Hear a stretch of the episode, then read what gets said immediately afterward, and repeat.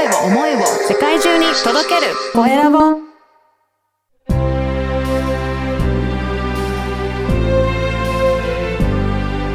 経営者の志。こんにちは。山口智子です。経営者の志。本日のゲストは KSB 株式会社岸辺けおり株式会社専務取締役の小田哲也さんです。よろしくお願いいたします。よろしくお願いします。えー、小田さん、まずですね、はい、どういった事業内容で経営をされているのか、はい、そこから伺えますか？はい、わ、はい、かりました。はい。えっ、ー、と、それではですね、あの、はい、ちょっとお話しさせていただくんですけども。お願いします。えっ、ー、と、私はですね、大阪の、あの、泉州という泉市。これは、あの、大阪の南の方にあるんですけども、と泉州というと日本の毛布の産地、えー、実はタオルの産地、うん、そして、えー、繊維の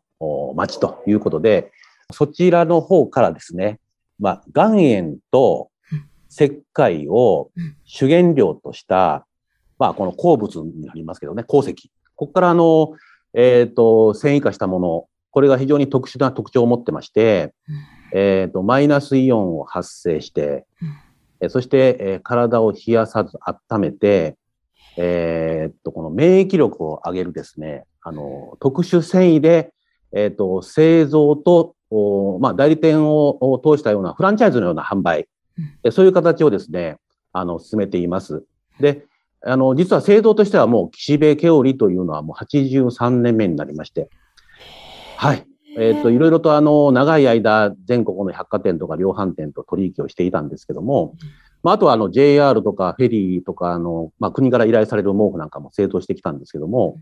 えっ、ー、と、他社との差別化を図るために、えー、40数年前に、あの、岸辺ケオリの岸辺の頭文字を取って KSB ということで、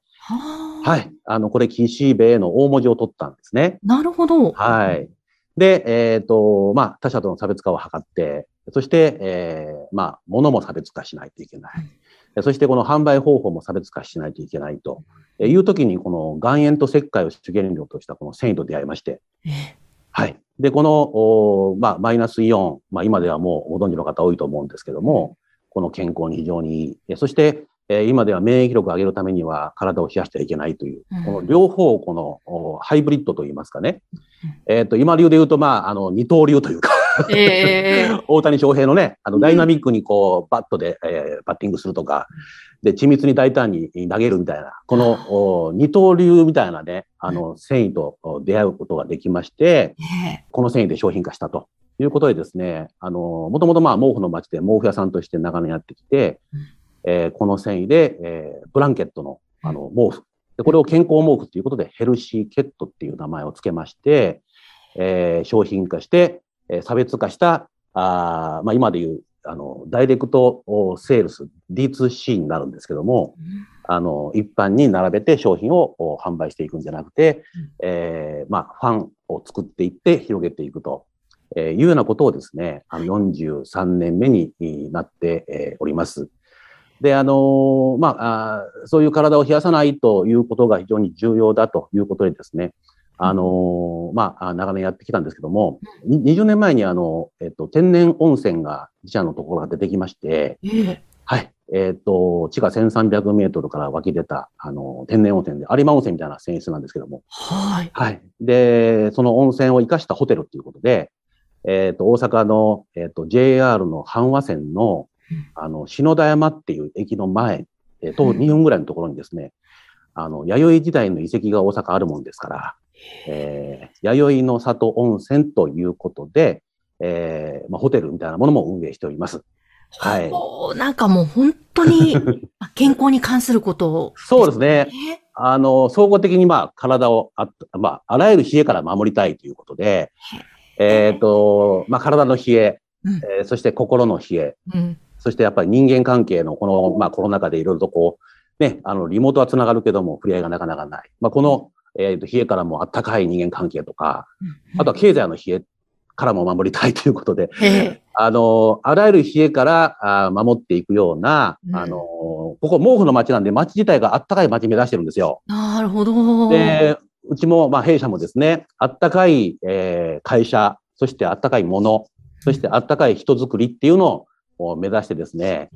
で、あった甲斐のある、あの、まあ、人づくりというか、まあ、そういうふうな、あの、ちょっと、まあ、ビジョンといいますか、ちょっと、あの、臭いこと言うようなんですけども、あの、そういうものを目指しながらですね、あの、健康生活を総合的に、あの、提案していこうという流れをですね、あの、組んでいるう会社でございます。なるほど。はいあったかい毛布、あったかいがあるとあった甲斐のある。もらえるようといな。ことで、はい。えーでも、あのですね、その、ま、繊維の街なんだなというのも、そうなんだと思ったんですが、その、岩塩と石灰から繊維が生まれて毛布になるっていうところはいが、。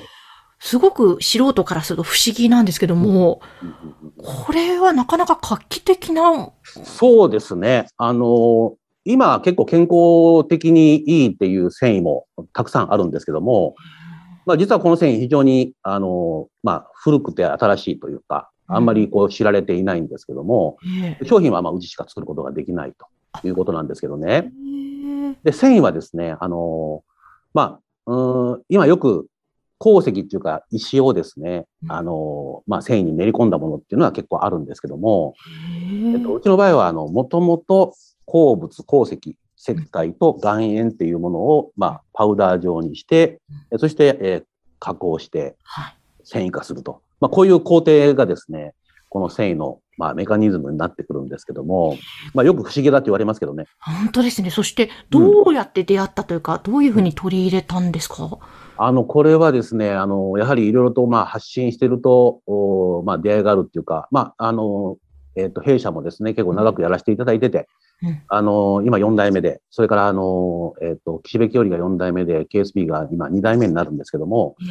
まあ、先代の、まあ、KSB の創業者がですね、はい。えっ、と、お客さんと直接顔を見ながら、あの、仕事していきたい。あの、メーカーというのは、実は、バックボーンというか、裏方におりましてね、うーんあの、商品作ってもお客さんに販売されるのは販売会社の方ということで、まあ、今では、あの、ネットがはあの発展しているので、あの、D2C というか、作る側と使う側が直結するっていうのは結構簡単に、あの、進めていくことできるんですけども、その思いが強かったんですよ。うんですから、あの、販売会社を通さずにお客さんの喜んでもらうような、あの、ものを作りたいと。で、まあ、よく私もお話ししますけども、あの、女性の方も料理作ったら、まあ男性も最近料理作ったらですね、あの、美味しいっていう顔が見たいっていうね。でうちの会社はメーカーですから、作って喜ばれる顔が見たいということで、はい。あの、いろいろとこう、まあいろんな業者さんとかいろんなところにこう話を、まあやっぱり発信するもんなんですね。うんで、発信してるとやっぱり教えてくれるっていうことで、私はよくあの、まあそうやってあの発信えーしていこうということを言うんですけども、ええ。あの、教えていただけるんですね、出会いによって。うんですから出会い、触れ合い、語り合いっていうのがうちの会社のモットーなんですけども、へえ。あの、ある人から教えていただいて、ええ。この繊維が、あの、マイナスイオンが発生して、体を冷やさないんだけども、非常にその、まあ、いい面では体にいいんだけども、うんうん。あの、逆に言ったら、この、えっと、マイナスイオンとか、あの、岩塩が原料なので、機械に入れると、まあ、機械にちょっと錆びてしまったり影響するっていうことで、ああの、これでブランケットの毛布を作ってる会社っていうのが、あの、どこにもなかったんですね。ーえで、それをやはりこのチャンスと変えてですね、あの、作り上げたと。まあ、サポーターとか、あの、昔からあの、あった犬印の妊婦体とかですね、はい。えっと、登山家の方があの、よく使う、あの、肌着とかは、うん実は一部このうちのお繊維が使われていたんですね。へえ、あ妊婦体お世話になりました。で、あの、犬印の妊婦体っていうのは昔からあの、この実は PVC 繊維っていうのを使って、あの、いたっていう。で、サポーターなんかの場合は、あの、神経痛リウマチの方が、あの、なんか暖かくて、うんえっと、よく天気予報を当てるっていう方がいらっしゃるんですけども、あの、ええあの、よくほら、手術をした方とか、体のちょっとこう、調子の悪い方とか、えっと、交通事故あった方とか、あの、雨降る前にちょっとこう、調子悪くなって、あ。もうすぐ雨が降るんかな、私ちょっと古傷が痛むんだけど、とか。うんで、そういう方が、あの、そのサポーター使ったら痛みがとなくなって、うん。あの、喜ばれたっていう、ちょっとまあ、そういう繊維だったんですけど、あの、まあ、なぜかっていうのはなかなかわからなかったんですけども、うん。まあ、それを、えっ、と、毛布には誰もしてなかった。うん。それを仕上げて、またそこからのいろんな喜びの声が出てきて、えーまあ、調べてみると、そういう、えー特徴があったというようなことで、えーヘルシーケとか出来上がっなるほど。でた。もでも、はということは毛布にするまでって結構大変だったのではないでいすか？もう、これはあの、通常の毛布の作り方を変えました。へえ。あの、固定概念を変えろっていうようなうちの、まあ、社風もありまして、うん。あの、毛布作るんだったらこの機械だではなくてですね、ええ。まあ、実はあの、まあ、あの、蚊帳っていうんですか、ちょっと違うものを作る機械を、うんえっ、と、工夫して、はいあの、折って作るものから編んで作る方法に変えてうん出来上がったっていう、まあ、固定概念をちょっともう、あの、毛布の作り方がこれだじゃなくて、ええ。えーもう一回この繊維で、あの、布を作るにはこれだと いうふうな発想のもとにですね、機械探しをして、えー出来上がったということで、もう数年かかって、あの、できた、あの、ものになります。そうなんですね。じゃあ数年かかって出来上がっても、今実際にもう販売してからは何年ぐらいになるんですか？今はもう販売してもう43年目ですから、うん。えっと、出会ってから40、えっと、7、8年、まあ、だから3、4年かかって、この商品化っていうのは、あの、年数がかかったっていう形ですね。ええあの、最初は本当に、まあ、えっと、すぐできたんですけども、ええ。実はあの、形はできたんですけどうん、あの、このマイナスイオンとか、この、あの、岩塩とか、こういう、この、体を温めるっていう特徴はいいんですけども、うん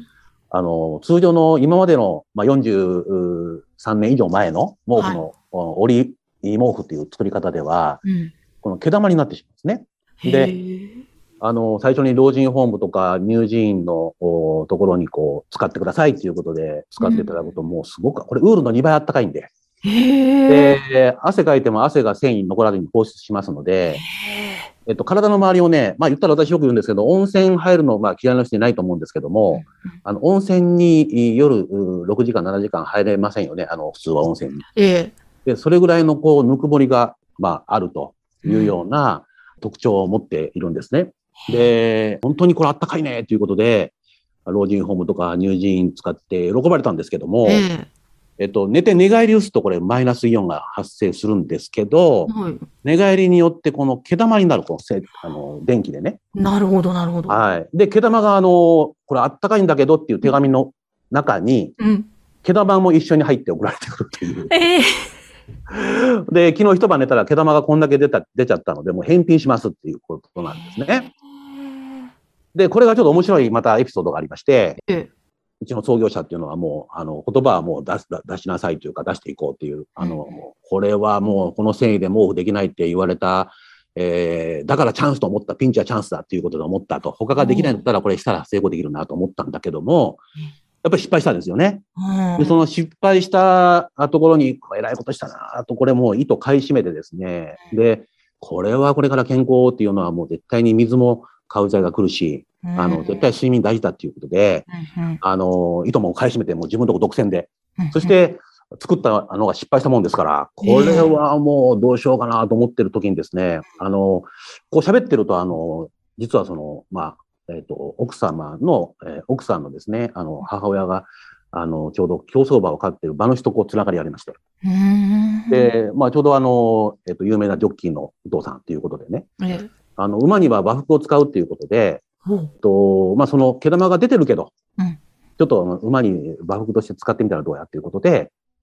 あの、北海道に送ってみたところ、この馬の毛艶がいいということで、馬主から注文もらえるんですよね。へえ。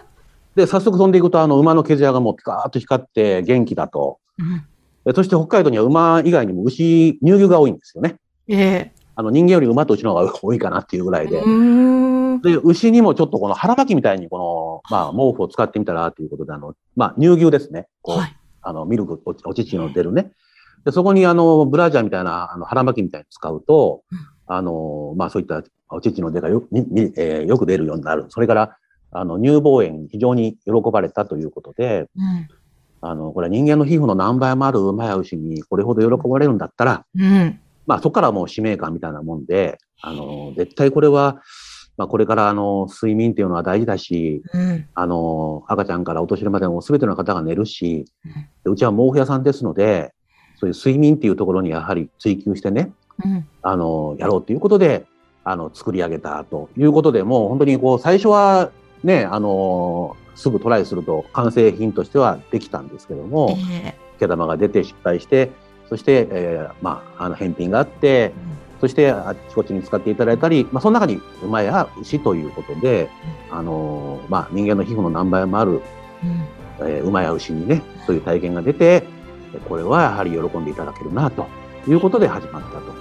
いうのが大体こう3、4年ぐらいあるわけですね。なるほど。そこを経て今もう40数年続けていらっしゃるわけですね。そうなんです。いやちょっとぜひ、はいあの、まだまだお話を伺いたいので、はい。また後半もあ小田さんと付き合いお願いします。はい。わかりましたあ。りがとうございました。はい。ありがとうございます。えゲストは KSB 株式会社岸辺けおり株式会社専務取締役の小田哲也さんでした。